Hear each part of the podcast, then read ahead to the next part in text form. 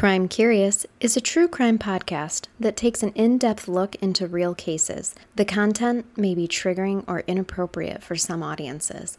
Listener discretion is advised.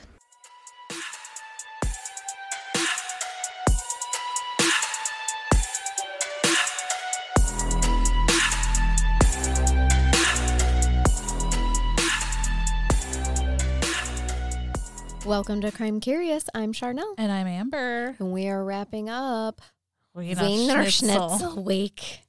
We just I don't know why I said it like that, but we it was very uh like it was a little devious. it was. Yeah. Anyway, we like the word Wiener Schnitzel, so We do. that's our theme this week. Simply because we're covering German cases. Did we even look up if Wiener Schnitzel is a German word?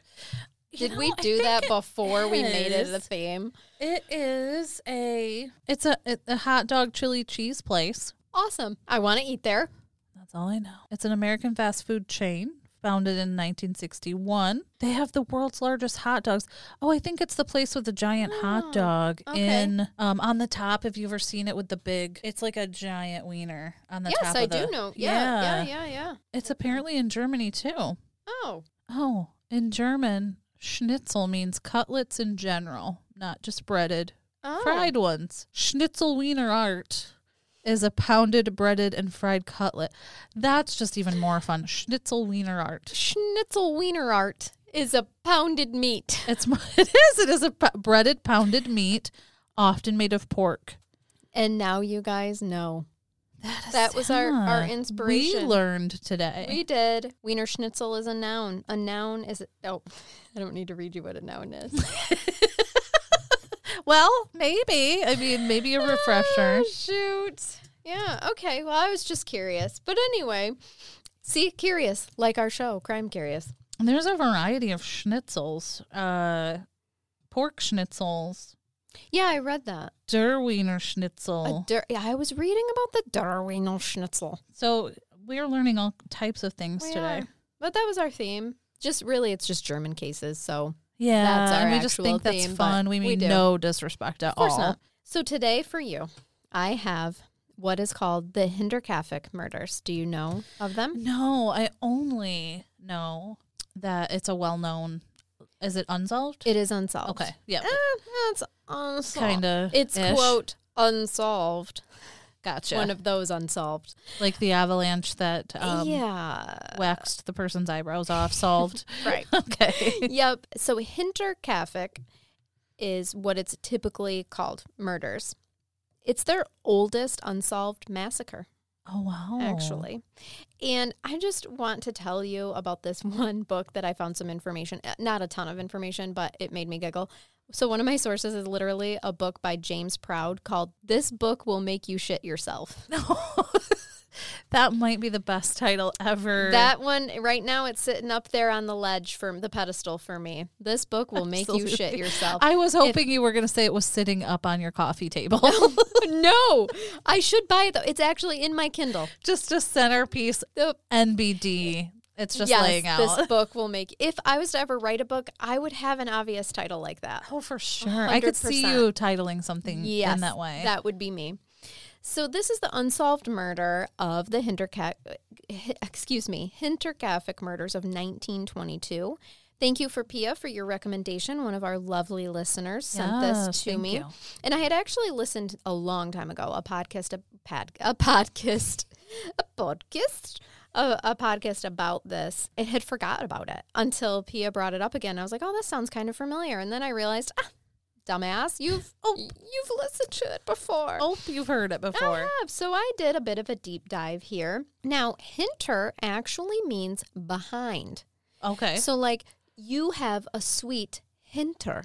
Why, thank you. So there's actually not a real place called Hinterkaifeck. The place was known as Kaifeck, but interestingly enough, everyone refers to this place as Hinterkaifeck, meaning just behind Kaif- Kaifeck or Kaifeck. Just you know, I'm sure I'm putting the emphasis the emphasis in the wrong place, but Interesting. this property is behind what's what's called a little hamlet, which a hamlet is just a small sm- settlement of humans um, in Kaf- Kaifeck.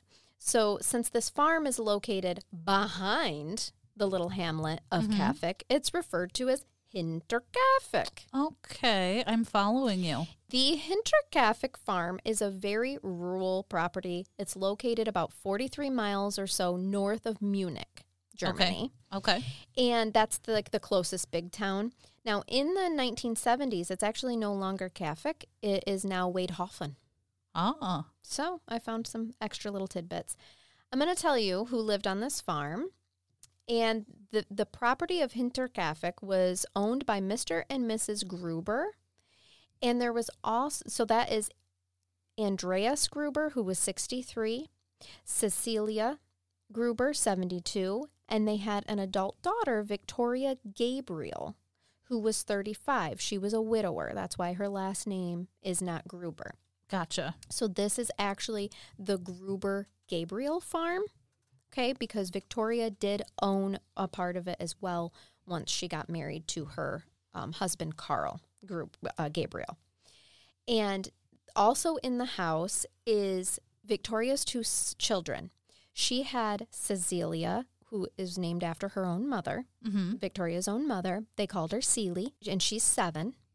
And then there's Joseph, her son, who was two. And the family also had a maid named Maria Baumgartner. She was 44. I saw it 45 in some sources, just so you know. I'm just going to let you guys know they were not super well liked in town. Oh. And the town of Kaifeck did not didn't like really agree Hinter. with no what was going on in Hinter oh. because Andreas was a severely abusive anal fissure. okay. I'm sorry. I need more, please. he, he um he's just an anal fissure. That's what he is. Oh wait, those are the little um cracks in your anus, right? sure are. They can get infected. You have to pus them out. Mm-hmm. Pus them out. That's not a thing. You know, you have to squeeze them out. Pus comes out. Yeah, I'm painting a Excuse me, picture I'm here. crying over here. That's that's what he is. There's no other way around it. Okay, so we have an anal fissure. We do. Infected. An, an infected anal fissure. Yep. Because he severely beat his children oh no. and his wife on the regular. Okay. Uh huh. And it was actually reported that Victoria, their daughter Victoria, was not their only child, but the other two children that they had did not make it to adulthood because they were physically abused and starved to death by anal fissure Andreas. Oh my gosh. Yes, and that's not even the worst of it all. I hope that fissure never heals. It's not gonna. No, it's just a pussy Gaping mess. open for all of eternity. Mhm. Now you might wonder why. Like, okay, then how did Victoria survive? Right. Yeah. Well, what if I told you that the other two children were boys that didn't survive? So why do you think an anal fissure like Oh, Andreas no. would keep his daughter no, no, around? no, no, no. Yes. Unfortunately, Andreas sexually abused Victoria very regularly as well. Now, it gets to a point at this point in time in the in the when this case happens, she's 35 years old. They are still having an incestuous relationship. It's probably You all and- she knew. Well, you and I both know too that it becomes a cycle. You can fall in love with your abuser. yes, you can. I don't know. I don't have the information to say that that's what happened here. But it was I still going on. Firmly believe he was still forcing himself on her. yeah. yeah. So the family kept to themselves. Actually, Andrea was like a recluse. He, I mean, that people knew what was going on and that not only the sexual abuse, but the physical abuse as well. Uh, and they just didn't like him and he didn't like people. And at that time, you probably turned your head and you minded your own business. It's 1922, Yeah. Germany. Yeah, that's exactly what you did. I am over him already. Oh, yeah, right from the beginning. So that, that's why I Frickin' gave him anal fish. Right. I wasn't ready for it. So I was like, wait, I need more. Oh, wait, Was he's an anal fissure. Yeah, like is that his literally, real name? Yep. Was he fishing anally? Like, I need more. And then it hit me. I didn't what even think about that. Someone who fishes the anus. Luckily, No. I know what a fisher Yes, is. So then I put two and two together. Yep. It sounds very undesirable. So that's a good name for It's him. him. So the house was built in 1863 in Hinder uh, of what became Hinterkaifeck, Okay. and it was single story and shaped like the letter L. Oh. but with the barns and the stables were actually like connected to the house on the bottom part of the letter L, if you can picture what an L looks like in the English language. Gotcha. So this was a big farm, and the closest neighbor was like half of a kilometer away. I forgot to look up how in the miles what that is. I meant to do that too with mine. I was like, crap. yeah, sorry, I just typed that in my notes and didn't come back to it. So that neighbor was Lorenz Schlittenbauer. He becomes important later. Okay. So let me tell you a little bit about the family. I mentioned that Victoria was a widow. Well, her husband, Carl Gabriel, was a soldier in World War I, and he was killed in action in December 1914, only four months after leaving for the war. And actually, he left for the war only four months after marrying uh, Victoria. Oh, Gosh, this just sounds like such a harsh time Eh, it really was. to be alive. Yes, agreed. So he did, he married Victoria, but he told Andreas, like, you're going to stop engaging in sexual relations with your daughter. Well, Carl is like, I'm sorry, you don't get to tell me who I can have and who I can't. Excuse me, not Carl, Anal Fissure, Andreas said said that to Carl. Well, at least Carl's reasonable here. Yeah, yeah. But what he does, Andreas does, is he mistreats Carl. He's physically abusing, abusing him. Carl was telling his family and friends that he was often deprived of meals. Oh my gosh. So just like how he treated his sons. Yeah. He ends up, just after a few weeks of being married to Victoria, he ends up moving back in with his parents. And I his- don't blame you, Carl. Right. He's starving. Okay. Yeah. But they made him go back and and endure it with Victoria because Victoria was the Gruber's only child. So that means that when her parents die, the farm will go to Victoria and then to any children that Victoria and Carl have. Like and this is a big this is a big farm. It's a successful farm. They are well off. So they, just have were money. freaking So like, it's like this is this is the Gabriel Gruber farm. Like it's been in the family at this point in time in, by 1922 for three generations. okay. Like it's it's So, a like, sought after thing. Yes, do this even though you're going to be living with an anal fissure. correct. You need to, like, you have to figure out how to to do this, and if this means giving your wife to her father. Or sharing whatever, Come I can't even like that. Makes my anal fissures quiver just thinking about that. God, For sure. So, For sure. So Oh, what Carl gosh. does is he ends up enlisting in the war. Now I don't know if he was drafted or I don't know if he went voluntarily. I'm I would have been like, pick me. for sure that he was like, I I'll volunteer as tribute. Front line. Yeah. Put me up there. Oh my God. yeah. Yeah, I would have chosen that too. Now Victoria was pregnant with their daughter. Oh no. At Not the another time- daughter. No, no. Remember their I told you their daughter uh, Cecilia, Celie, Mm-hmm, that in 1922 when the murders happened, she's living in the house. mm-hmm. Well, this they got Victoria got pregnant with her um, by Carl. Carl is her father. Mm-hmm. Just before he leaves for he Gotcha. she was pregnant. He knew she was pregnant. He left for the war four months after they got married. My mind went to like She another died- daughter right. to perp on by. Yeah, I you know what I mean? and yes, and I don't know that information. That is was found nowhere. You and I, because we know patterns of abuse. Yeah. we know That's why I was like, very possible, very possible that that was happening. But I found it nowhere. Gotcha. So, four months after they're married, he leaves for the war. Four months after he left for the war, he died in action in France, the trenches of France. And it's important that I tell you that he died because later he gets accused of these murders. And his Oh. comrades are like, no, He we saw died in the him war." die. We saw his body and we know he's buried in a in a war cemetery. So like stop with that. Oh my gosh. Okay. Yeah. So that's a little bit about like what's going on. Bad childhood, lots of sexual abuse, lots of incest.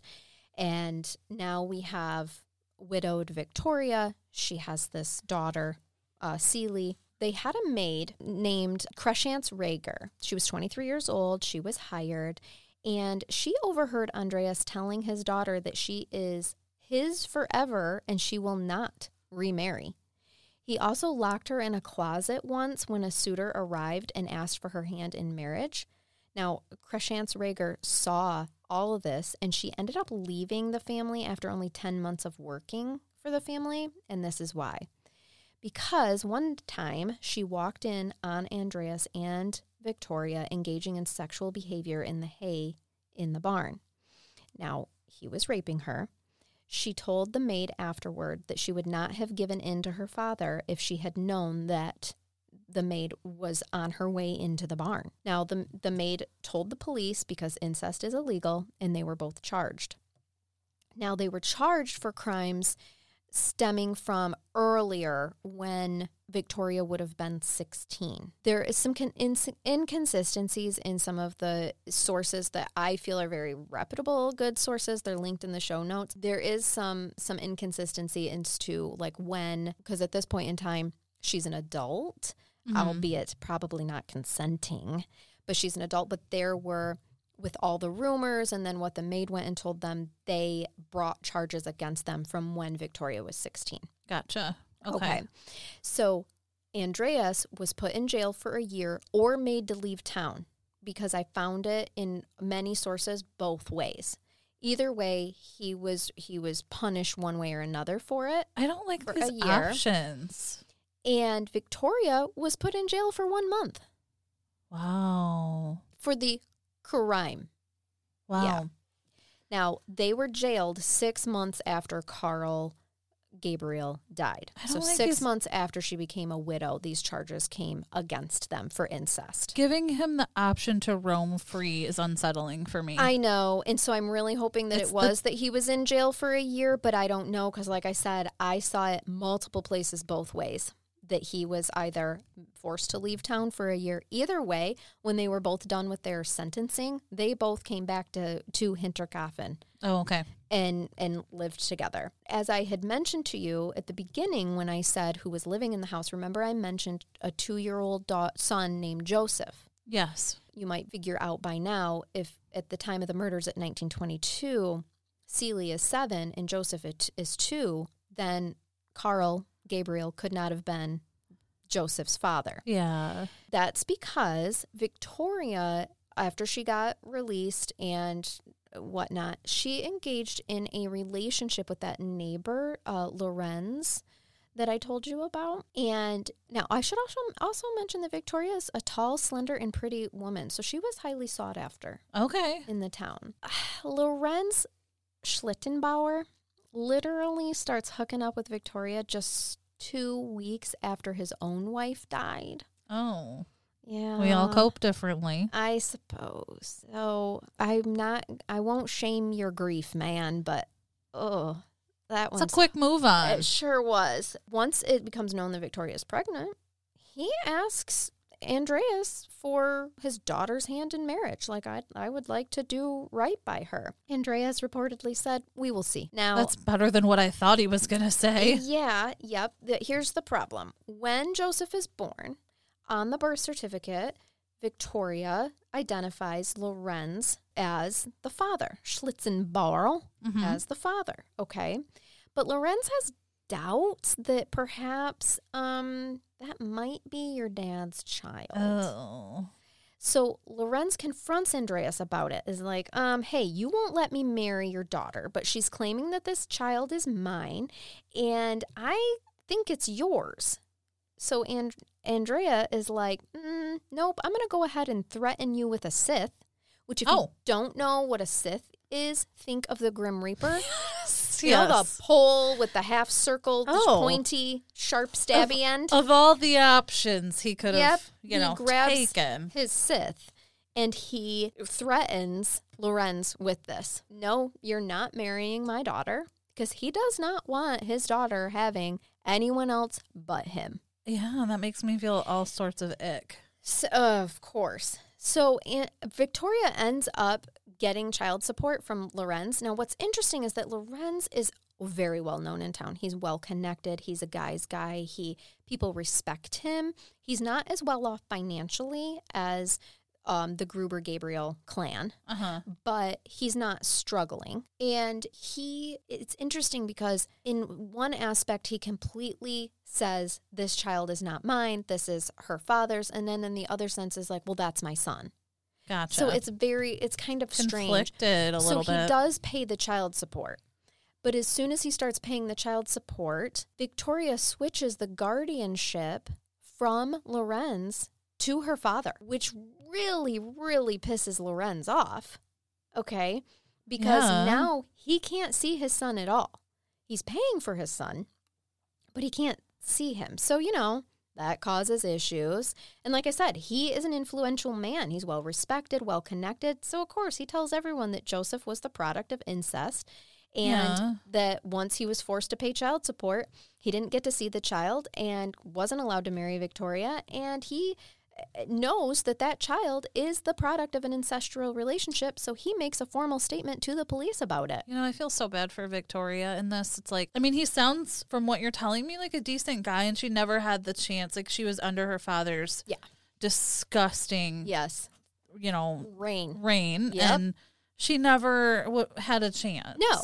I'm sure she Most wanted to have a Right. normal life. Well, and and I do think so. I'll get to it in a minute. But there just was- from the brief things that we know. Yeah, I'm sure. But years of that happening, you're probably also in this like unhealthy attachment to You're your dad. You are too. so mind fucked. yeah, at that oh, for- point. for sure. There's no escaping. no. Well, and uh, what happens is from his formal statement, Lorenz's formal statement, Andrea is arrested again for incest due to those allegations. Now, however, Victoria begs Lorenz to take it all back and tells him that if she does, he will no longer have to ch- pay child support. Now, other reports say that the Gruber Gabriel family paid him off, but essentially to me, no matter which way it really went, it's the same thing. Like you either I paid you off by you no longer have to pay me, or we gave you a sum of money. Either Yeah. way, it was money that made him take it all back, claim the child was his, and move on with life. So, despite the drama that surrounded them, Lorenz and Andrea's were a, or Andrea were able to maintain a civil relationship for the sake of being neighbors and living in a small town. Okay, Okay. supposedly. Now I'm going to take you to March 1922. They're looking to hire a new maid. The last maid was rumored to leave because she felt the house the house was haunted because she could hear voices coming from the attic and footsteps. But really, what was a couple of sources say that like you'll find if you just do like a brief lookup of this case, it'll say a maid had just left because they thought the house was haunted because they were hearing voices and footsteps in the attic. But really, that maid actually left because there were two farmhands that were frequently like stealing from the farm, but also just very cruel and were making statements about how they felt the family needed to die.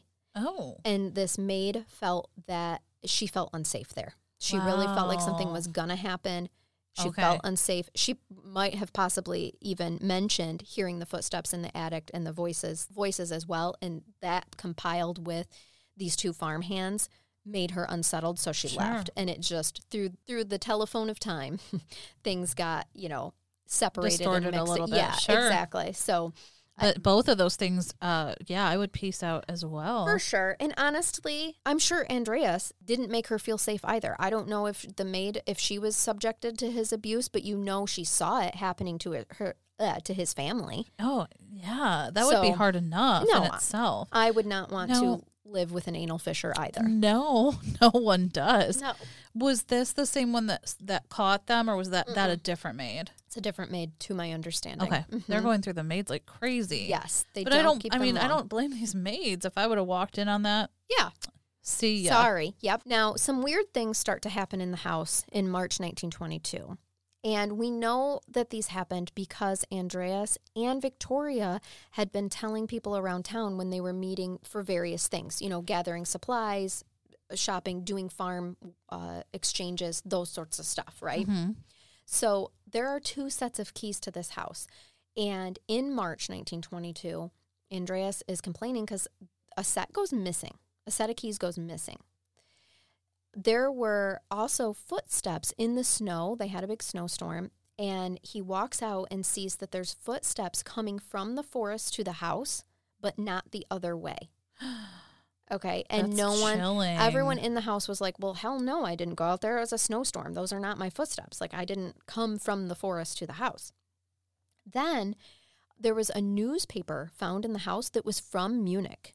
They're 43 miles away from Munich. No one's delivering a newspaper 43 miles. Yeah. It is unexplained how it got there. He even questioned the postman about it. And he was like, No, I did not deliver a Munich newspaper to you.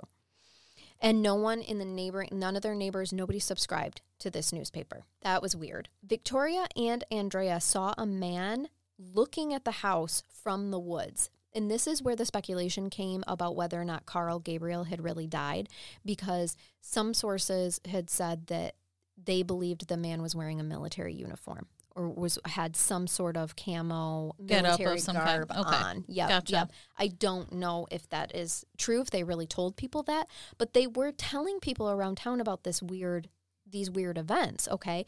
And they even told Lorenz, and Andrea told Lorenz, and Lorenz is like, okay, that sounds really scary. Something's up. You need to arm yourself, and even offered one of his own guns. It's like the uh, somebody's like watching. Yeah, yeah. And so, and Andrea is like, nope, I'm good. I have my own gun and it's loaded. I'm ready. I know how to protect myself. I don't even know why I feel concerned for him. I just I just like I know. checked myself and like, wait, Wait, Amber, why are hold you uh, why are you worried about He's a him? horrible human. Yes. But everyone else in his household is worried about them. Yeah. So then on March 30th, the padlock door on the engine room was broken, but nothing was missing. And there was a little bit of snow inside, like someone had walked. There was footprints leading up to the door, and the padlock was broken. The the barn door was scratched a little bit from where mm-hmm. it had been pried open, and some snow was inside, but there was no one in there and nothing was missing. So he also mentioned that to Lorenz as well. So all of these things come up. We know this because of the investigation that happens later. Investigators are like, okay, so this weird stuff's happening in the house prior to Mm-hmm. this going on. On March 30th, when he's discovering the padlock is is busted, Victoria spent the day looking for a new maid and called upon her friend Francesca, who had a 45-year-old sister, Maria, some said 44, so whatever. Um, Maria Baumgartner. Now, Maria was deeply religious, but also had a slight cognitive impairment and a birth defect that left one of her legs shorter than the other.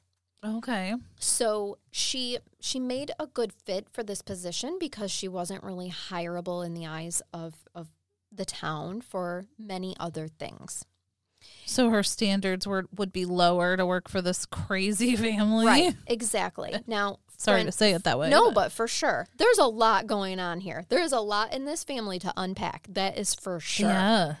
I and Francesca is Maria's sister and accepts the job on her behalf.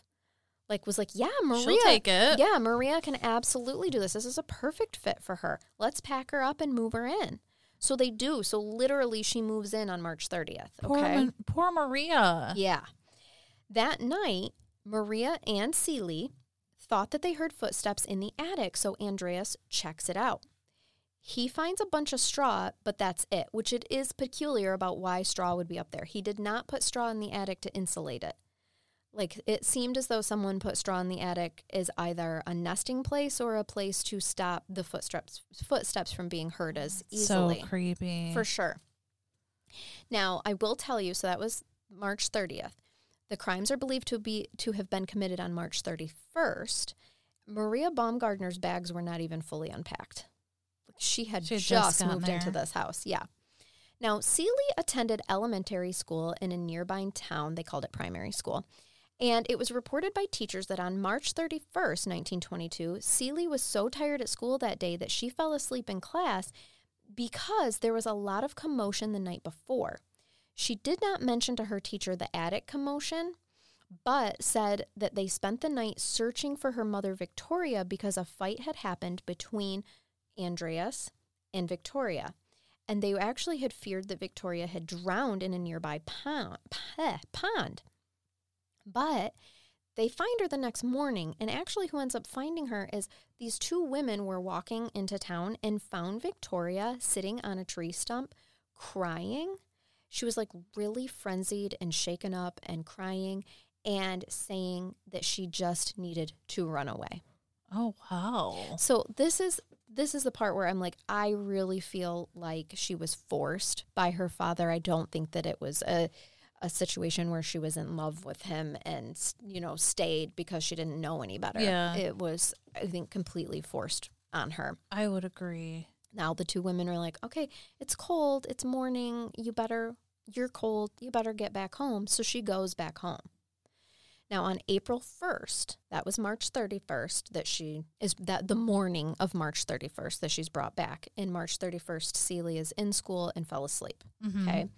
April 1st, Celie was absent from school. It was actually a Saturday because she went to school 6 days a week. Oh wow. Yes. No, thank you. Yeah, that is rough. Um, and actually, her Celie being gone from school was not uncommon. She was a pretty, she was prone to illness. So the teacher just said, had the class say a prayer for her health and well being, for her to get better. On that same day, April 1st, two coffee salesmen, that was a thing, and sign me up. oh my gosh. Yes. They came knocking to the house. Now they noticed that they could hear a dog barking in the stables and they could hear the cattle mooing, but no one was answering the door. There was a there was um, a fire coming from the chimney and it smelled as if it wasn't wood burning. It smelled like uh, clothing was burning. Oh. hmm So they're like, someone's home, but why is it so still? It was like eerily still. Now remember, this is a hustling, bustling, successful farm. On a farm, you are up at the complete ass crack of dawn. Oh, the very I mean, the- beginning of that crack. Yes, the tailbone of dawn, Yes. if you will. Right? Without question. Yeah, you are up and working. Yes. They're like, this is very, very weird. On April 2nd, two of Victoria's friends arrive at the home. It's Sunday, and they're there to walk her to church, which was their routine. Victoria was in the church choir, and the family never missed church.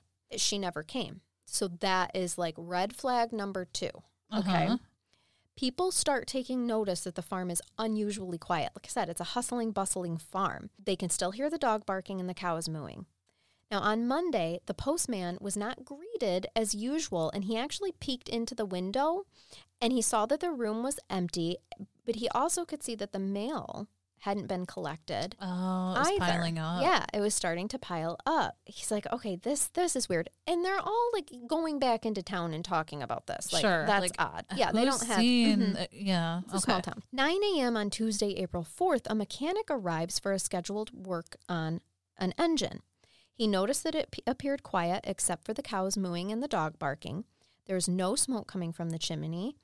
And they didn't answer the door, but he's like, okay, whatever. I know where the engine room is. I'm just going to go see to my work. He also saw, he thought, like, he saw a figure like way out in the field appearing to be working, which is not unusual either. He's a mm-hmm. farmhand. Like, he's not going to walk out there and be like, hey, what's up? You know, he's doing his job. Uh, mechanic's doing his. You know what I mean? So the lock on the engine room door, as I'd mentioned before, was broken, and there were scrape marks on the wood showing that it had been pried open. He did take note of that, but he's like, okay, well, he took takes the engine, goes to the tool shed, and he works on the engine for four and a half hours, and and no one had come, come and talked to him that whole time. On his way out, he noticed that the barn door that had previously been locked when he arrived was wide open. And now the dog was no longer in the stables, but was tied up by the front door, snarling. Oh. So he's like, okay, someone came home, but that's super weird that no one came up to me to say anything. yeah. But he's still just like, all right, he leaves, but he goes over to Lorenz to Loren's home and is like, hey, I noticed like this is the weird thing going on down, mm-hmm. you know, down at the Hinterkaifeck farm. So Lorenz is concerned. So he's like, you know what? I'm gonna send my two sons. They're gonna go check it, check out the neighbors. Mm-hmm. Common, common thing. So they find the entire farmhouse locked and no movement inside. Everything was silent which means the dog is no longer by the front door. The barn door is no longer open. It's all locked up. okay, so somebody Had been there. had been Most there. definitely. There's like activity, but it's super quiet. Yeah. Yep. So what they could hear though is that the cows are like frantically mooing. And as a farmer, I, t- I can attest to this. There's a much different sound between a hungry cow moo and just a cow moo. Okay. Like, so for them to describe it like the cows were frantically mooing, they knew something is wrong. Okay. They go back and tell Lorenz. He's like, okay, let's grab our two other neighbors, Jacob Ziegel and Michael Pell, and we're gonna go back and see what's up. So he they go. The three of them, he, he leaves his uh, sons there and just the three of them Mhm. go. They arrive at the house. The house is all locked up. They go into the barn and one they get one door open, but there's another door leading like towards to this where the stables are. That one has been propped closed with a beam. So they have to push against it to bust in. Okay. And it's dark at this point in time. They Oh. have flashlights. I'm nervous. Uh, you should be. Okay. Trigger warning from here on out. Oh, all right. So they see that the stable has been broken and that a cow has come loose. Okay. So Lorenz is like shuffling through the dark and he tries to like climb over the the um, beam in the stable broken stable wall, whatever. He's kind of slipping on hay. Well, he's got the flashlight. All of a sudden, Michael Pell, who doesn't have a flashlight, is shuffling through the dark and says, "You need to come over here. There's a foot." Oh God. Yeah. No. So Lorenz shines his flashlight, and there is out of the hay a foot. So he just starts pulling at the foot, and out comes Andreas Gruber. He he is wearing just like uh, his trousers and a white shirt. His face is covered in blood. He has a serious head trauma. And so Oh. then he just starts pulling. He can see that there's two other bodies like right below him. These bodies are stacked on top of each other and covered with hay. Oh my God. So he's just pulling on these bodies and Michael and Jacob are like stop, stop. You you can't do this. This is a crime scene. Like you need to stop. He wouldn't stop and he's like I'm looking for my son. I'm looking for my boy. Oh no. That is what he says. I need to find my boy. So what who they find is Victoria, Andreas, and Cecilia, the oldest, and young Celie as well. Oh no. Yeah, there this was is horrible. at first they didn't see her body. Now I'll tell you about their wounds that obviously pause the story right now of Lorenz frantically moving these bodies and destroying the crime scene Yeah. because he even drags little Seely like over closer to the door where he can get better light. Okay, he needs to stop. Right. Like stop it. I, I will say he seemed all too eager to destroy oh, the scene. interesting. as it seems.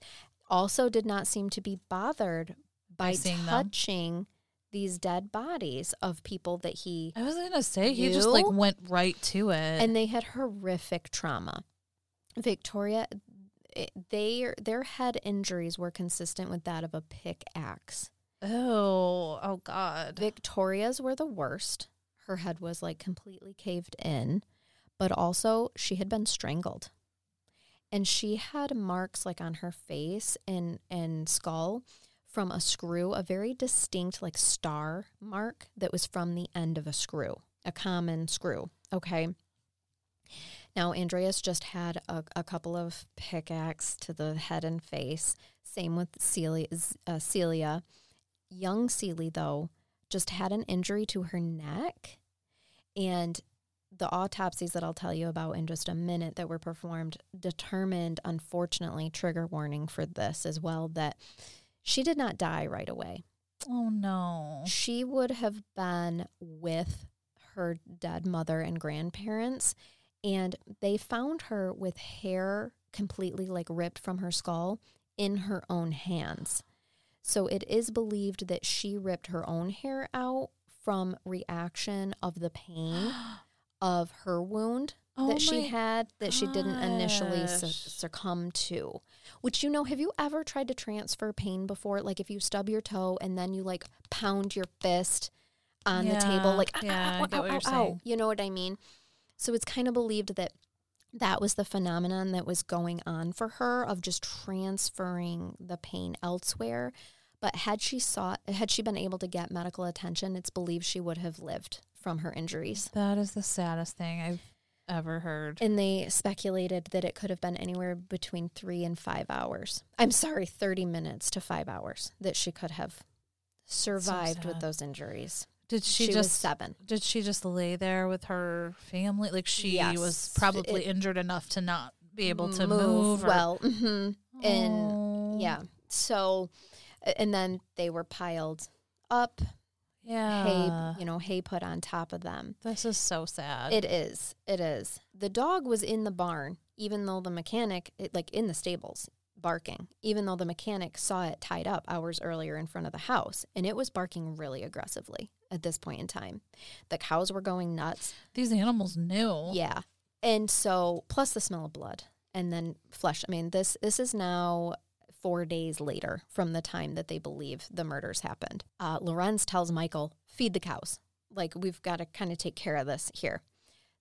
So he does. And then they're going to the house. Now, they go to the back door, and suddenly Lorenz can get into the house. He tells police that the lost key was in the lock, and that's how he got in. He goes in. Now it's dark. He's never supposedly been in this house before. He's just a neighbor.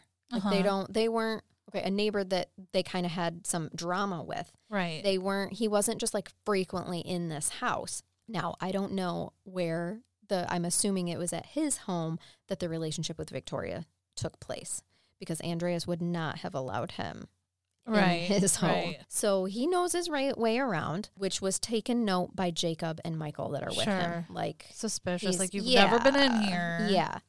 He immediately finds Joseph in his crib. Now Joseph just had one head wound right to like his face, essentially. Again, pickaxe. Um, and he was covered in one of Victoria's skirts. He was covered up. Then they go into Maria Baumgartner's bedroom and they see she's got one shoe on, one shoe off, sticking out from underneath a duvet cover. And she had like a crisscross head wound. So it was like hit on one side of the head, then hit on the other. Oh God. Um, and it is believed that the killer was left handed because a majority of the wounds were on the right side, which Lorenz is left Was he handed. a lefty? Just throwing that out there. So um, the baby was killed too. The baby was oh killed too. gosh. The whole family. That's- Six people in total. wow. So he instructs, at this point in time, Lorenz instructs Michael and Jacob to go into town, spread the word, get police, while he's going to stay and look after the livestock. Oh. So he stays with all of these dead bodies. And the town freaking shows up. Then, before the police, I mean, Holy think about the time here, okay? They don't just have a police officer Right. waiting, Right. you know, in in this little So the hamlet. town's like we're right. The whole like hamlet comes trampling all over the crime scene in some Oh reports. yikes. Some people were grabbing snacks out of the refrigerator. Stop it. No, I am not even kidding you. Now, this family wasn't like super well liked, so no one's like super heartbroken, which is sad, but they're trampling all over.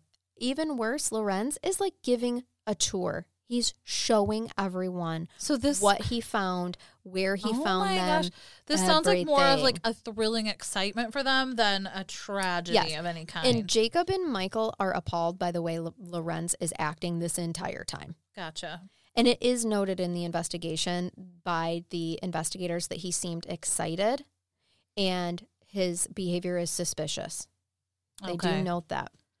Good So- because it really appears And there were a lot of people that were like, "You need to stop. This is a crime scene. We have to wait for the police." And he's like, "No, they're they're they're already here." He told some people they're already here. They've already seen it. That was not true because the police could not arrive until 1:30 a.m., but it was so dark and so late that they slept at the mayor's house until first light.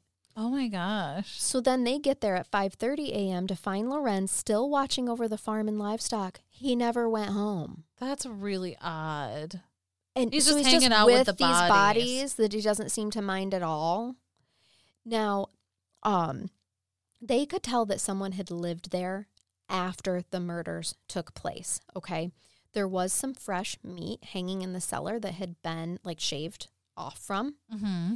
Um, there were loose ceiling tiles in the roof that led outside, and from that spot, you could view the entire like farm and courtyard. You could watch people coming and going. All the bread stock was gone for the family, and food was found in the barn with human excrement as well. So, like, someone's living Eating and eh, shitting and in the barn. Mm-hmm. Oh my gosh, this is so creepy. Now, the only money that was gone was from Victoria's purse And remember, she's the only one that had strangulation marks Yeah. as well, which is a very personal mm-hmm. way to die. She also had um, a watch and a bunch of papers in her room, like strewn about. But the watch is just laying there, a valuable watch. As a matter of fact, all the valuables in the home were left. Lots of jewelry, lots of, of um, valuable items. Interestingly enough, days before the murder, Victoria drained her bank account and she made a large deposit of 700 marks to the church. And she tried to do it anonymously but they like they knew they somehow i cannot remember how they figured it out. I think it was the writing that was on it or something like that that they were like this was you wasn't it? And then she was like yes that that is me. Hmm. yeah. So the other money that she had withdrawn was gone from her purse because they knew how much you know she had in her bank account seven, minus the 700 marks. Any So- reason? Like what but was there the, was other money stolen or excuse me not stolen but there was other money in the house. It wasn't a lot. It was like five marks or something like that. But it was there. It wasn't taken. Mhm. only thing the only person stolen from was victoria. They also found a pickaxe next to the stables. It had like a couple of drippings of brown spots that at, in 1922 was presumed to be blood and it was actually lorenz himself who offered the explanation that you know what i bet the cow lick and dog licked the blood off that's why there's not the, the How helpful the, of you, Lorenz. the Lorenz. pickaxe has to be the murder weapon because look, I mean, there's some brown drops on here, and I bet they licked the rest off. They put two barn doors together to do the autopsies on, which I thought was just weird. I forgot to make note of the doctor who did the um the autopsy, or, or you know did. Uh, examined their bodies and everything, so I apologize for that because I meant to come in and do that. But I mean, you guys we've know, had It's another chicken coops. We've had right? That's true. it's another German name that I probably would butcher anyway. So Yeah, I mean, we'll call him Liechtenstein. I don't know. That but- works. I like it.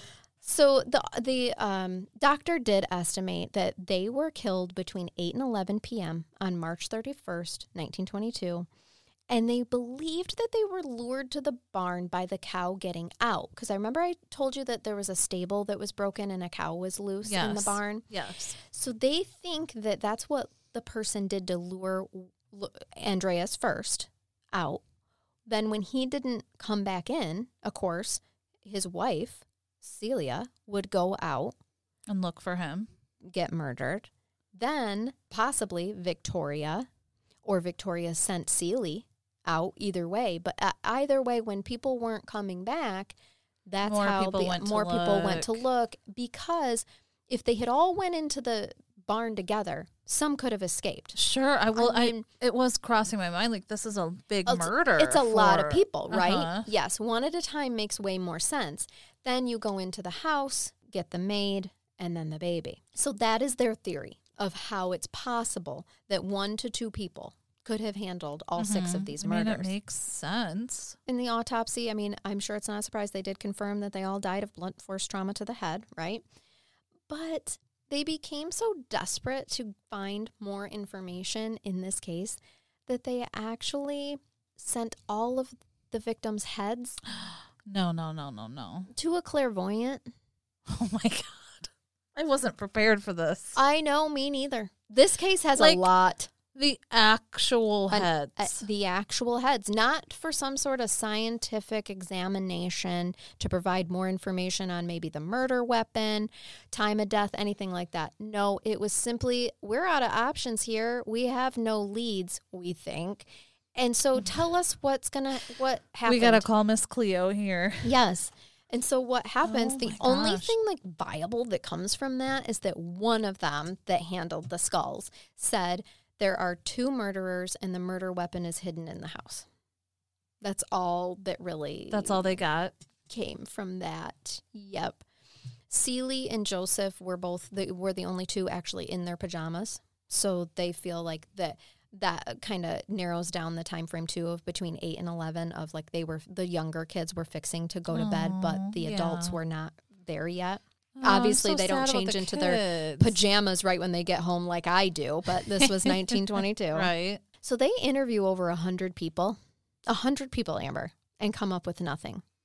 Many believe that it was Lorenz, but here's what happens: there's one guy in town calling Lorenz the Hinterkaifeck killer. And he sued him. For defamation. Oh, wow. Then he puts out a notice in the local newspaper threatening to sue anyone That who accuses him. dare accuse him. Oh, wow. But it, but That's the- over the top. I would think, right? Oh, right there, it's a l- Like, suspicious. I'm going to clear myself by saying I will sue you Right. if you accuse me. Right. It should be noted that just days before the murders, Lorenz's new wife, because he did, when he couldn't marry Victoria, he married somebody else, had given birth and the baby had died. Then Lorenz went MIA. So his family, Lorenz's family, is like, we don't know where he was the days leading up to the crimes. Hmm. So could he have been living in the attic of the home watching the family? Absolutely. Because he is unaccounted for. Wow. Yeah. Another reason why people are going around saying, yeah, we think it was Lorenz. And he's like, you know what? I Ad will in the sue paper. you. Yes. Oh my gosh. so I think we can, like, to go through this. I like how the investigators are like, oh, we just didn't have enough to go on because the investigators are saying he had no motive. I think he's the only one in the case that does have a motive, really. Yeah. So he acted strange at the crime scene. He knew the layout of the homestead, the location of things like the animals' food. That's the other thing because he told Michael to go feed the the cows and knew where Andrea kept all of his animal food. yeah, for somebody that hadn't been at the farm. Right. Or- but somebody had been taking care of those animals for 4 days. Remember, they're fine essentially. Right. right. So I would, I mean, his motive is kind of obvious. It was believed he was believed to be the father of Vict- of Joseph, but as I think we know, he's actually thinking, nope, this baby that you're making me pay for had made me pay for, and then cut off ties with with me. All of that is actually your father's. Um, interestingly enough, like a year later, his entire house catches on fire. No one was harmed, but it destroyed everything, including all the notes and papers that he had on the paternity of Joseph. Wow. Yeah. Interesting. Now, he wasn't convicted because his stance was he was asthmatic, so it, he wouldn't have been physically capable of beating six people to death with a pickaxe. Um, but I mean, I asthma has its varying degrees, and I I really think that one blow with a pickaxe, you're probably down for the count and easier prey at that point in time, don't you think? I would think so. other thing is is that he told the police right off the bat that the Gabriel uh, Gruber people family had a ton of money just hidden in their house and they couldn't find any of it except for like five marks okay so he's like see it was a robbery but he's the one that Hmm. But he- planted that motive there is no Right. there's no way to say that they had any money in the house. What they do know of is how much she Victoria withdrew just days before from her bank account. 700 marks went to the church and the other amount from her total balance of the bank account was gone. That's so odd to me that she did that just before. Like, yes. And remember she was found on the tree stump the morning of the murder. like did she know this was going to happen? Distraught something i just think she knew that something and she told those women that she just needed to run away I think she definitely knew something. And then the odd, like the Mm-hmm. perhaps she fighting. did try to run away and that started i don't i don't know two thieves had stole from the property often and were fired. Remember the two um, hands that i told you about Yeah. that made that maid uncomfortable that said the you know that they needed to die the family needed to die or whatever? Yes. because nobody like like andreas was an asshole. Nobody liked him. So they were thought to be suspects at first but they actually had an alibi. They were drinking that night in a pub many miles away. That was confirmed by other people. Okay, gotcha.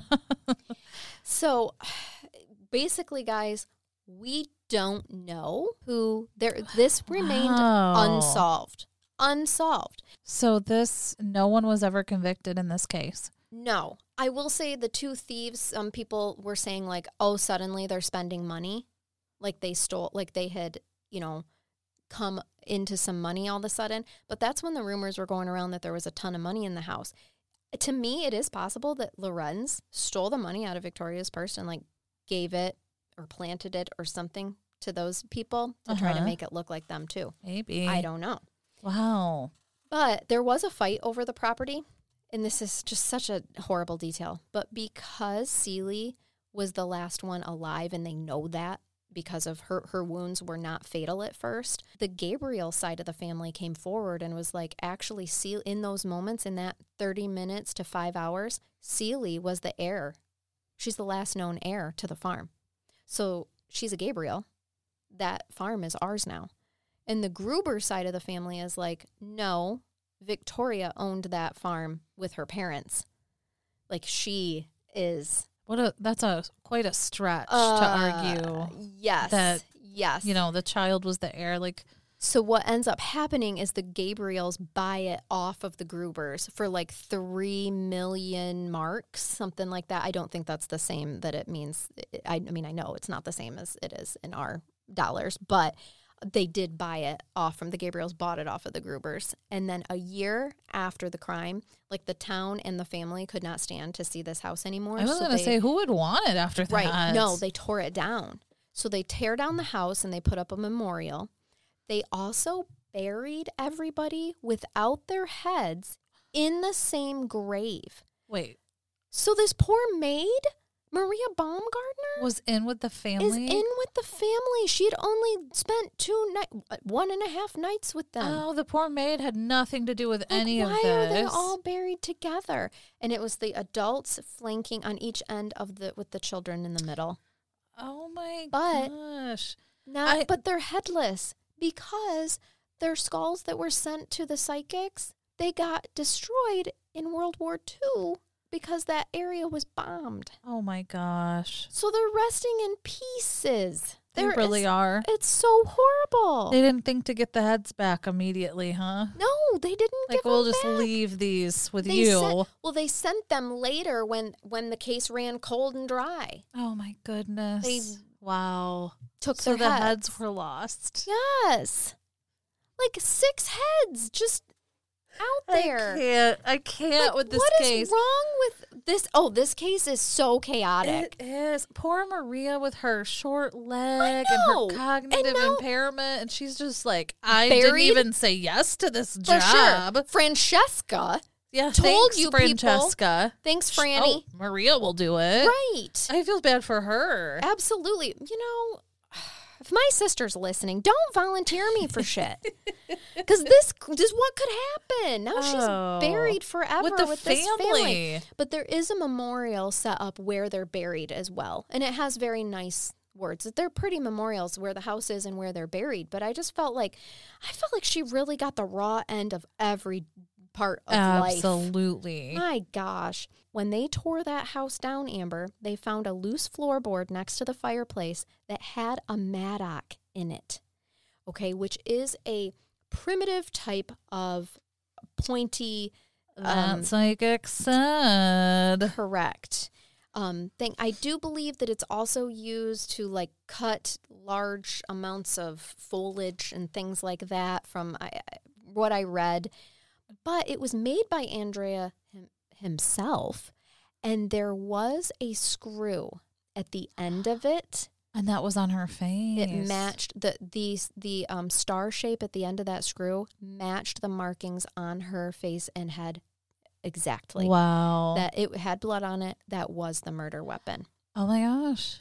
then See, the heads were, it was not all um, lost. Right. With those deliveries. and so then the in the barn portion of the home they found four loose floorboards that were just above the stairs okay with a bunch of hay in it like someone had been living there and a bloodied shoe yes there was also a, a like a bit of a bloody piece of clothing if i remember right as well but that's the only clothing that they found they do believe that you know when those salesmen the coffee salesmen They felt like they smelled could the- smell yeah. clo- they believe that the person was was Burning burning, the their clo- clothes okay, that mm-hmm, makes because they would have been a mess blood splatter would have been everywhere For sure. now, the investigators are like, we did a damn good sweep of that house. Those items were not there.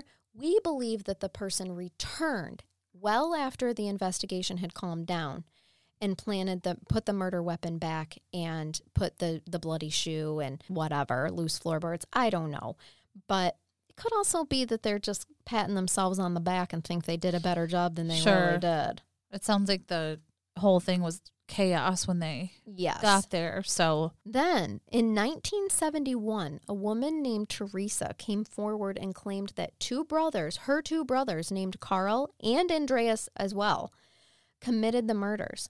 She claimed this from overhearing a visit to her mother when she was 12 years old. She's like, I was 12 years old, and I my mother said that Carl and Andrea were responsible wow. for committing the murders.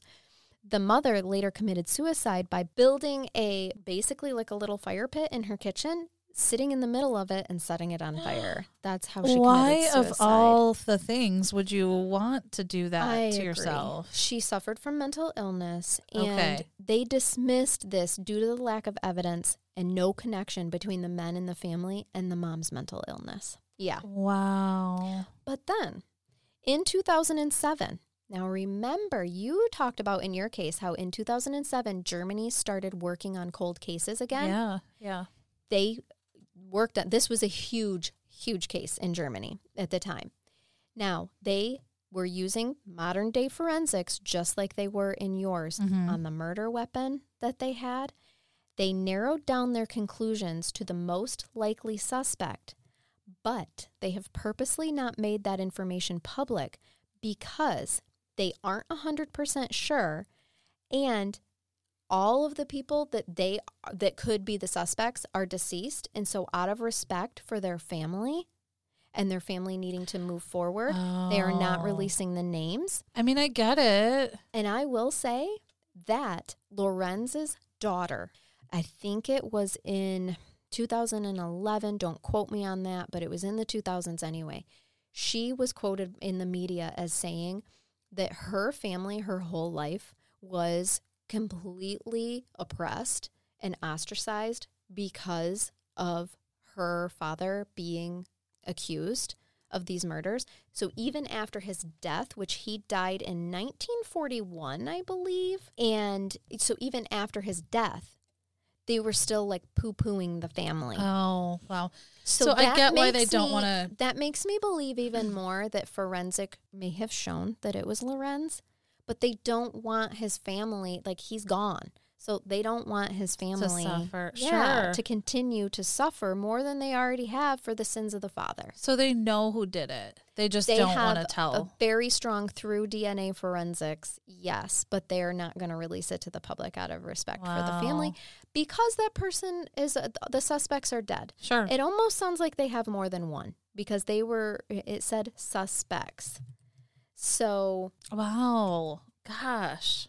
I want to know who it is. yeah, so that is the story of the unsolved. It is po- possibly really sounds like it is solved, but they're not willing to let the public know. That's kind of what it sounds like. Hinterkaifeck murders in Germany. Wow, that is just crazy. Isn't it? Everything that happened.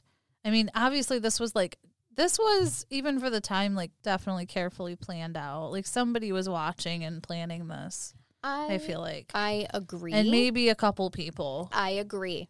They had access to those tiles that were loose in the ceiling that went down into the attic. So they literally could be like on the roof, get into the attic. The Yeah. that's there was loose floorboards that they were above the stairs.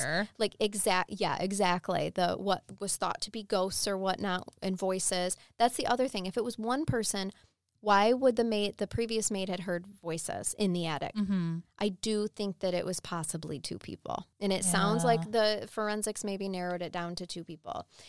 I do think that it's very possible that Lorenz, I mean, like I said, he was an influential person. And if he promised money to someone else, Yeah. he had a motive. I mean, he was definitely sure. acting suspicious and Yes. knowing where everything was and being And- completely okay with the but bodies. not being in check. I mean, Jacob and Michael, though their reaction to dead bodies uh, it was appropriate. yeah, Like, I don't want to touch that. Oh my God, I want out of here. I need, and you're just like pulling, pulling them. them. and then bringing the town in to see them. I don't know. That almost seems like pride. Like, let me watch over my work Mhm. here. I don't Yep, know. let me watch over it and let me tamper with this whole hundred thing. percent immediately. Yeah. and just make it Because that was like his I'm priority. just- Like, get the town. yes, You know. I'm charismatic of and then know, showing everything off. Yes. And, and this was I, I'm looking for my son, but most of the time you don't claim he is your son. right. Uh, You you know you claim it's Andre Andreas'. So yeah, I there's a high, lots of suspicion there. Did he do it alone? I don't. There had to have been somebody I. I agree. I think so too. but oh my goodness. Yeah, isn't that a crazy one? Who knew that Wiener Wiener Schnitzel Week would bring us to two So such crazy much. Germany yes. cases? Yes. What a what a week. You guys got a lot going on. For sure. That's a that case is just really bizarre. So you know what I think I'm going to do for my brain bath? Do I- tell. I think that I would love to show our listeners how great it is to be a Patreon. Oh. What do you say? Because we just recorded last night a brain bath only episode, Yes, we did. Because that's what that's what we do. That's one of the extras that you get if you're a Patreon. What do you say that during editing? Why don't I just pop in a couple of good stories from that brain bath only episode, so that our lovely listeners can hear the wonderful extras they could get if they became a Patreon. You know what? Throw in a couple snippets. Let's. So that's what I'm going to do. I'm going to dub in. You guys are going to get a little inside look at what it's like to be a Patreon. And it's our spooky season gift to you because, you know, Mm, you are welcome, people. it, it is the season of giving. yes, it is. Halloween. Tis the season. Tis the season to give the frights and shits. Yes. Yeah, so we, we've got anal fissures and we've got frights and shit. we do. Happy Halloween, everyone. Yes, yes. Follow us for, for Yeah, more. Yeah, but you know, our Let's brain bath, it. our brain bath only episodes are available for our Keeping It Curious members. That's Mm-hmm. just ten dollars a month, and um, it helps keep us. We are so appreciative of our Patreons because it helps keep us on the air and able to pay for all of our our research costs and our equipment costs and our website and just distribution costs every month. So, yeah, we just sincerely appreciate it. And I just thought, let's let the world know what it's like to be a Patreon for a minute. Let's do it. We hope you guys enjoy that and keep it curious, guys. For real. Yeah. Welcome, Patreons, to your Welcome. Oh, sorry, I just cut you off with my song. Christ. Still trying to get a record deal over here. Anyway, Let- carry on. Let me fucking introduce myself. Jesus. so, guys, I'm Charnel. And I'm Amber. There's Mariah Carey over Yeah, there. My former idol, actually. Oh, of course. A little fact about me. I could see it. I could see it. I, I too loved her. And this is your brain bath only episode, hence our complete oh, unprofessionalism Oh, yeah. from the right from the We're excited. get-go. We have We good are. ones. Okay, and you guys have to know because we always like include you in our friendship. I feel like when we have funny text messages, we post it to you, all that stuff. But today, when we scheduled to record this morning, we did not know what the other person's brain baths were. Yeah. And we have a theme. Totally on accident, further proving that we were twins in someone's womb somewhere. And no questions asked. And we so maybe share the same brain. I don't know. I think so because there's and there's so many times where we go to text each other the same thing. Mm-hmm. It's so weird. It's where we are weirdly one with the universe. As a matter of fact, Facebook even tried to get you to log into my I know account. I have your profile on it's my. so weird. Facebook doesn't even know who it's is like who. I don't know who you are, but here's Chardell's in case that's who you are right. today. And I'm waiting for it to ask you, "Are you married to Matt?" You know, I mean, it just it, you know, you just go ahead and say yes. okay. I feel like you you know enough about him. Surprise, Matt! I'm moving into. That's right. We have a king size bed. There's plenty of room. It's fine. Also, the dogs. and I was just gonna say the dogs too. Take so many dogs. so much room. Four dogs, three people, and we still wouldn't touch. I love it. oh God. Okay. So why Our don't you start? You start. Be- Actually, wait. Well, which one comes first? Maybe I should start. I think you should start. and then then we move on to yours. Yes. So, what I had done, you guys, is I started looking up funny obituaries. So I'm bringing that to the table Mm-hmm. today. only to find out that my lovely co host is bringing us funny Funeral funeral stories. stories. They fit so well. So they really do. So I guess the obituary comes before the funeral. So Yeah, I'll just go ahead seems appropriate I'll for you to go and- first. and start. Let's see here. I'm sorry, but my scrolling. There we go. This is a funny one for William Ziegler, written by his kids. William Ziegler passed away on July 29, 2016, at the age of 69, quote, to avoid having to make a decision in the pending presidential election. Oh God. Yes. So here's the full obituary. William Ziegler escaped his this mortal realm on Friday, July 29th, 2016 at the age of 69.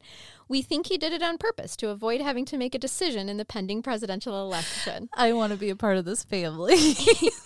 He leaves behind four children, five grand- grandchildren, and the potted meat industry, for which he was a unofficial spokesperson until dietary restrictions forced him to eat real food. I love this. William volunteered for service in the United States Navy at the ripe old age of 17 and immediately realized he didn't much enjoy being bossed around. He only stuck it out for one war. Before his discharge, however, the government exchanged numerous ribbons and medals for various honorable acts. Aww. Upon his return to the city of New Orleans in 1971, thinking it best to keep an eye on him, government officials hired William as a fireman. This is great. I, I love this, and I, I'm reading the whole thing so that we can like pay tribute to him too as a person. After 25 years, he suddenly realized that running away from burning burning buildings made more sense than running toward them. He promptly retired. Looking back, Williams stated that there was no better group of morons and mental patients than those he had the privilege of serving with, except Bob. He, he never liked you, Bob. oh my gosh. And I just want y'all to know if my family and Amber, it's on record in the universe now. If my family does not write me a kick ass obituary, oh my gosh. you publish one for me, girlfriend. oh, I've got Okay. you. This is the Mine best. better be funny. Uh, so following his wishes, there will not be a service, but well wishers are encouraged to write a note of farewell on a Schaefer light beer can and drink in his honor. I love that. Yes. He was never one for sentiment or religi- religiosity, but he wanted you to know that if he owes you a beer and if you can find him in heaven, he will gladly allow you to buy him another. he can likely be found forwarding tasteless internet jokes. Check your spam folder, but don't open these at work. Expect to find an alcoholic dog named Judge passed out at his feet. Unlike previous times, this is not a ploy to avoid creditors or old girlfriends. he assures us that he is gone. He will be greatly missed. That is the best. Isn't that so great? Oh my gosh. What a great tribute, but with a twist of For some sure. humor. And it gets all the right information in there. And, Yes. yep. mhm. I love it. So this one is for Mary Pat Stocks, and it was written by her son. So the full ob- obituary is Pat Stocks, 94, passed away peacefully at her home in bed July 1st, 2015. It is believed it was caused from carrying her oxygen tank up the long flight of stairs to her bedroom that made her heart give out. Oh. God. And then this just kills me. She left behind a hell of a lot of stuff to her daughter and sons who have no idea what to do with it. this woman was 94, so I just love this. So if you're looking for two extremely large TVs from the 90s, a large ceramic stork, we think, umbrella cane stand, a toaster oven, slightly used, or even a 2001 Oldsmobile with a spoiler, she loved putting the pedal to the metal with only 71,000 miles on it and a thousand tools that we aren't sure what they're used for, you should wait the appropriate amount of time to get in touch. Tomorrow would be fine. Oh my gosh. This is not an ad for a pawn shop, but an obituary for a great woman, mother, grandmother, and great grandmother born on May 12, 1921, in Toronto. The daughter of the late Pop, Alexander C., and Granny, Annie Nye, Morris. She leaves behind a very dysfunctional family that she was very proud of. That's great. Pat was world renowned for her lack of patience, not holding back her opinion, and a knack for telling it like it is. She always told you the truth, even if it wasn't what you wanted to hear. It was the school of hard knocks, and yes, we were told many times how she had to walk for a mile in a blizzard to get to school, so suck it up. What she said she was genuine. Oh, wow. With that said, she was genuine to a fault, a pussycat at heart, or lion, and yet she sugarcoated nothing. Her extensive vocabulary was more than highly proficient at knowing more curse words than most people learned in a lifetime. She liked four letter words, and as much as she loved her rock garden, and trust us, she loved to weed that rock garden with us as her helpers when child labor was legal, or so we were told. Those words of encouragement, wisdom, and sometimes comfort kept us in line, taught us the school of hard knocks, and gave us something to pass down to our children. Everyone always knew where you stood with her. She liked you or she didn't. It was black or white. As her children, we're still trying to figure out which which which one it was for us. she was a master cook in the kitchen. She believed in overcooking anything, everything until it chewed like rubber, so you would never get sick because all germs would be nuked. Freezing germs also worked. So by Friday, our school sandwiches were hard and chewy, but totally germ free. All four oh. of us learned to use a napkin. You would pretend to cough, spit the food into it, and thus was born the Stocks diet. If anyone would like a copy for her homemade gravy, we would suggest you don't. oh, gosh. She will be sorely missed and survived by her brother George, children Shauna, Paul and Sandy, and Kurt and son in law Miles, and son from another mother, aw, John McCreary. Then they list her grandchildren Leslie, Lindsay, Ashley, David, Brett, Aaron, Sean, Alex, Courtney, Taylor, and great grandchildren Connor, Emily, Ansley, Tyler, and Jack. She was in preceded in death by her loving husband, Paul Moo Stocks, and eldest daughter, Shelley Stocks, and beloved pets, Tag, Tag, Tag, and Tag. All whom she loved dearly and will never forget her tenacity, wit, charm, grace, and undying love and caring for them. Isn't that cute? That is so good. I, I love, love these. Tag, tag, tag, and tag. these are incredible. Isn't that great? Yes. I, I am like just loving looking up. I didn't realize there were so many I funny lo- obituaries. Same. Like, why aren't we doing like doing this? They're always so heavy and you know very mm-hmm. serious. Mm-hmm. And this, I feel like these kind of capture who the person really was yeah, with some humor. I like it. Absolutely. So this last one for you was, let's see, what is this man's name? Because I don't. Okay. The full obituary reads James Jim Groth made his last wildly inappropriate and probably sarcastic comment on July 28th. Jim was born and immediately dubbed our favorite child to John and Joan Groth in March 1963. Their constant love, support, caring, love, support, and caring far exceeded anything Jim deserved. He is survived by his wife of 25 years and recently wealthy, wealthy and overly devoted Julie and his proudest accomplishments sons Brandon, John, Blake, and Brett. So I love how there's like, here's his wife. She's recently wealthy, probably yeah. from my insurance yes. payouts. Additionally, he is survived by his much older sister, Lisa Dickman of Why the Hell Did You Live There, Rhode Island? And younger brother John Groth of West Palm Beach, Florida.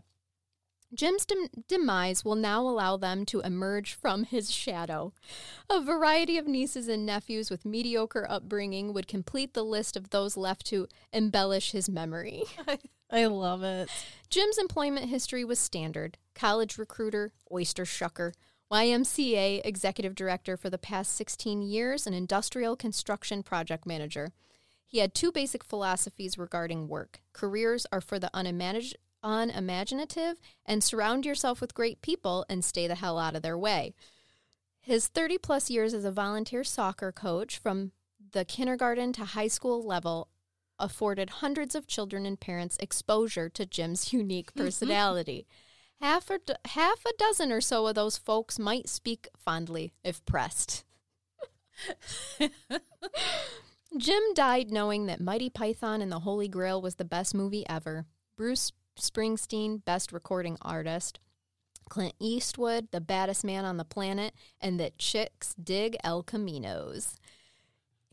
His regrets were few, but include eating a rotisserie hot dog from a convenience store in the summer of 2012. Okay, I feel I feel him on that one. Amen, Jim. We've all been there.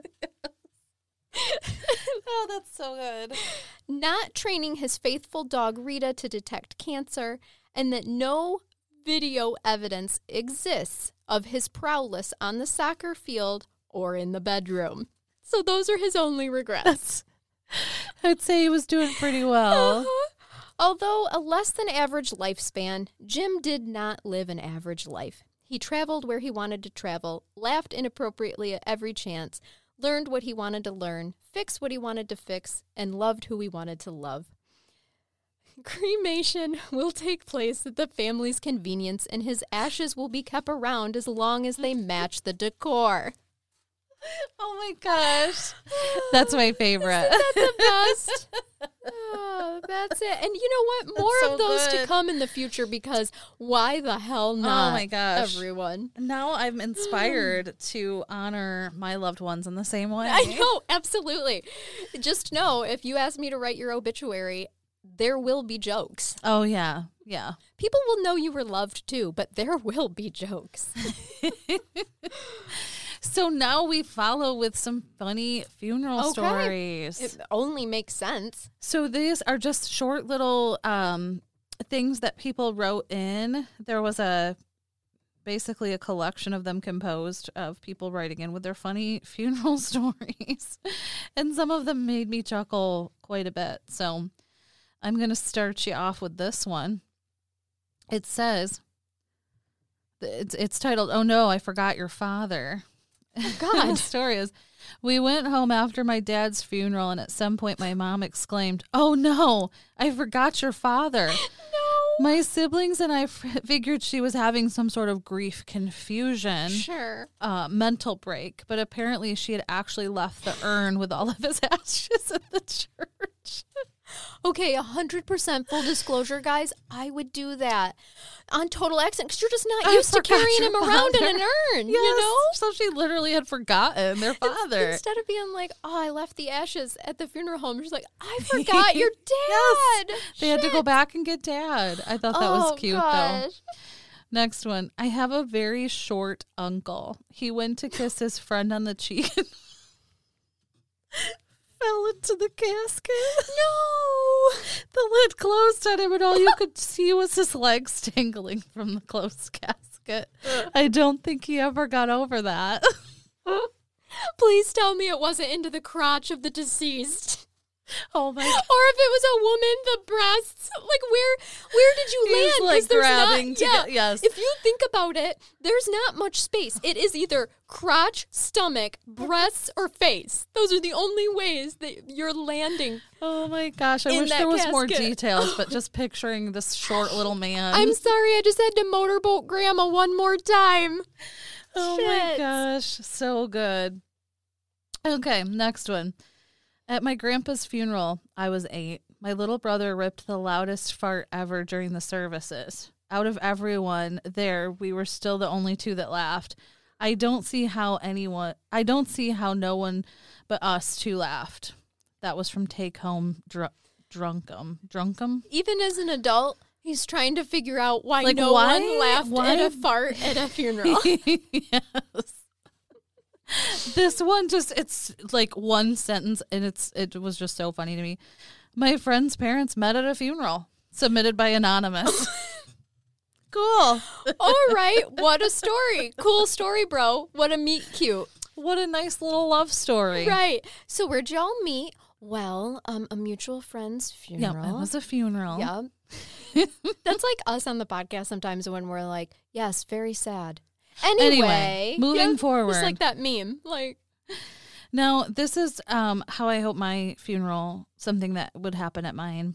Um I mean, I'll make anything happen that you need. Thank you. It says a man with bagpipes walked in the door of the church. I don't know why, but it caught me off guard and I started laughing out loud. Uh, wrong room, bro. Yeah, I, I really hope something random like that happens where somebody just walks Like, in there's a, a there- trumpet or like just something random. Um, the jazz festival is next door. You've got the wrong room. Yes. I was going with the trumpet, not the bagpipes. That was probably for like a Highland dance competition. Yeah, but what a random thing to see. For You're like in a funeral and somebody with bagpipes. And you know how, bag, how bagpipes can make random noises too, like like what if he walks in and squeaks. Yes, exactly. Everyone Oh, turns. sorry. you can hear the pews creaking as everyone's turning. Yes, that that noise would everybody. Yes. Yes. absolutely. So this next one, my at my uncle's funeral, a cell phone went off and my uncle's friend answered it. He didn't leave the room, had a conversation, yelled at a person for interrupting him at a funeral. Oh my god. My uncle would have laughed his ass off since he doesn't care for the formality of any ceremony. oh, How awkward. for sure. Also, I'm at a funeral. I love that he is yelling at the dude for interrupting him at a funeral, but he's interrupting everyone at that funeral I know. with that conversation. Also, how is the caller supposed to know where the fuck you are? My uh funerals are so awkward anyway, so these Yeah. things like I appreciate Yeah. because it just takes Yeah. the pressure off of If something. it, man, if I go first, make sure it's not awkward. I will I will do everything in just- my it- power. yeah, like it can't be. Like We- I'll even bring the ba- bagpipes. will you fart at my funeral, please? Consider it done. Thank you. Like do something. All right. Bring wha- the Humpty Dumpty statue from the other Oh my episodes. gosh. Uh, at I least a will- repli- replica. I don't need real bronze. I will find him Yeah. for for Set it- your funeral. Just set it right next to the casket and be like, she understands people. She would have wanted it this way. Dumpty Humpty is going to sit right here. All right, one more, one more. Okay, so this one says When my grandmother died, the old woman who sang for her funeral had bright red lipstick on. her singing was horrendous, and she had a chunk of lipstick on her tooth. My mom and aunts were laughing so hard, but people assumed they were all crying. We still laugh about it to this day. I like that oh, one. No, a lipstick smear on the teeth. It's never good. I I am one for just laughing at like after so much stress or grief. Like I Yeah. some things will trigger me to laugh. I would have Yep. so I could see myself Most doing definitely. that. well, especially with the singing being horrific. Like, yeah, you're a mess. yeah. Please stop. This is unnecessary. um. So th- one more. This one's cute. Uh. Also, I could see us doing this. So this one says, my grandfather on his deathbed just two weeks ago arranged for his ashes to be presented to my grandmother, contained in a box of cornflakes. Oh, God. I love him. That is such a cute. That is really funny. I love it. Just he wanted to make her laugh one last time. Uh, Uh, like that is so like a like yeah I'm gone but here's a little laugh it, for yep, you exactly, and it's gonna be okay. Yes. See, and that was really nice cornflakes. I would have like had mine presented at a tampon box just to watch Matt squirm That, from the that would love that yes I've always joked that if I was gonna hide money from from him, it would be in a tampon tampon box because he would never go Oh, looking in there. yes Follow me for more life hacks, guys. oh shit. So That's there, the those are the the funny funeral stories I Ah. have for you I just think we should start a whole podcast that's just funny stories and that could really you know, be fun That could be our yes. spin off instead. Oh Lord. All right. Well we hope you guys enjoyed this episode. Um we and uh you know, I'm stumbling over my words because closing out is always so awkward and weird. it is So, thank you for being here as our top tier Patreons. You guys are for real what keeps us going. for real for real Like, for real, for real. We can buy stuff for our research. We can pay for our podcasting equipment and platforms every month. So, like, thank you, thank you, thank you. You are what keeps us on the air. And we do have plans in the future to bring you more, of us yes um, to you each month. So hang in there through our beginning stages. Um, also, let's share with them our news that we found out um, globally, like we- the whole earth the whole earth. Crime Curious podcast on the comedy charts is number 499, which, when you consider all the hundreds of thousands of podcasts It's that are the out whole there, planet. the whole planet, for the US under the comedy, we are 413. That's not bad. Not bad. No, for all of because most of the podcasts do come out of the US as well. So there's still a huge, I mean, again, thousands and thousands and thousands. And for true crime of the whole world, we are 251. So, so exciting. that is really big news. It is. And I don't know Because there's I so many out there. and yeah, you we didn't think anyone would listen. No, so we didn't. so we're pretty excited. But we don't, you know, right now we're not doing any sponsors, anything like that besides you guys. So you you are it and we so You're the appreciate you. heart of You Crime are. Curious. And we love you for that. Thank you so much. yeah, thank you. Um and that's like no bullshit. That's a sincere thank you. Absolutely. And yeah, so we, you know, look forward to the future. We're we're hoping to bring you more. But until then, keep it curious. Keep listening. We'll keep releasing. How's Yes. that sound? It sounds questionable. You're right. but you know you know where we're going with right. this. You know what we meant by keep Releasing releasing many things. Many, many of the things. God. Okay, we gotta stop that note, recording. yes. All right. Bye bye, Bye. everyone. Shit, we scared him away.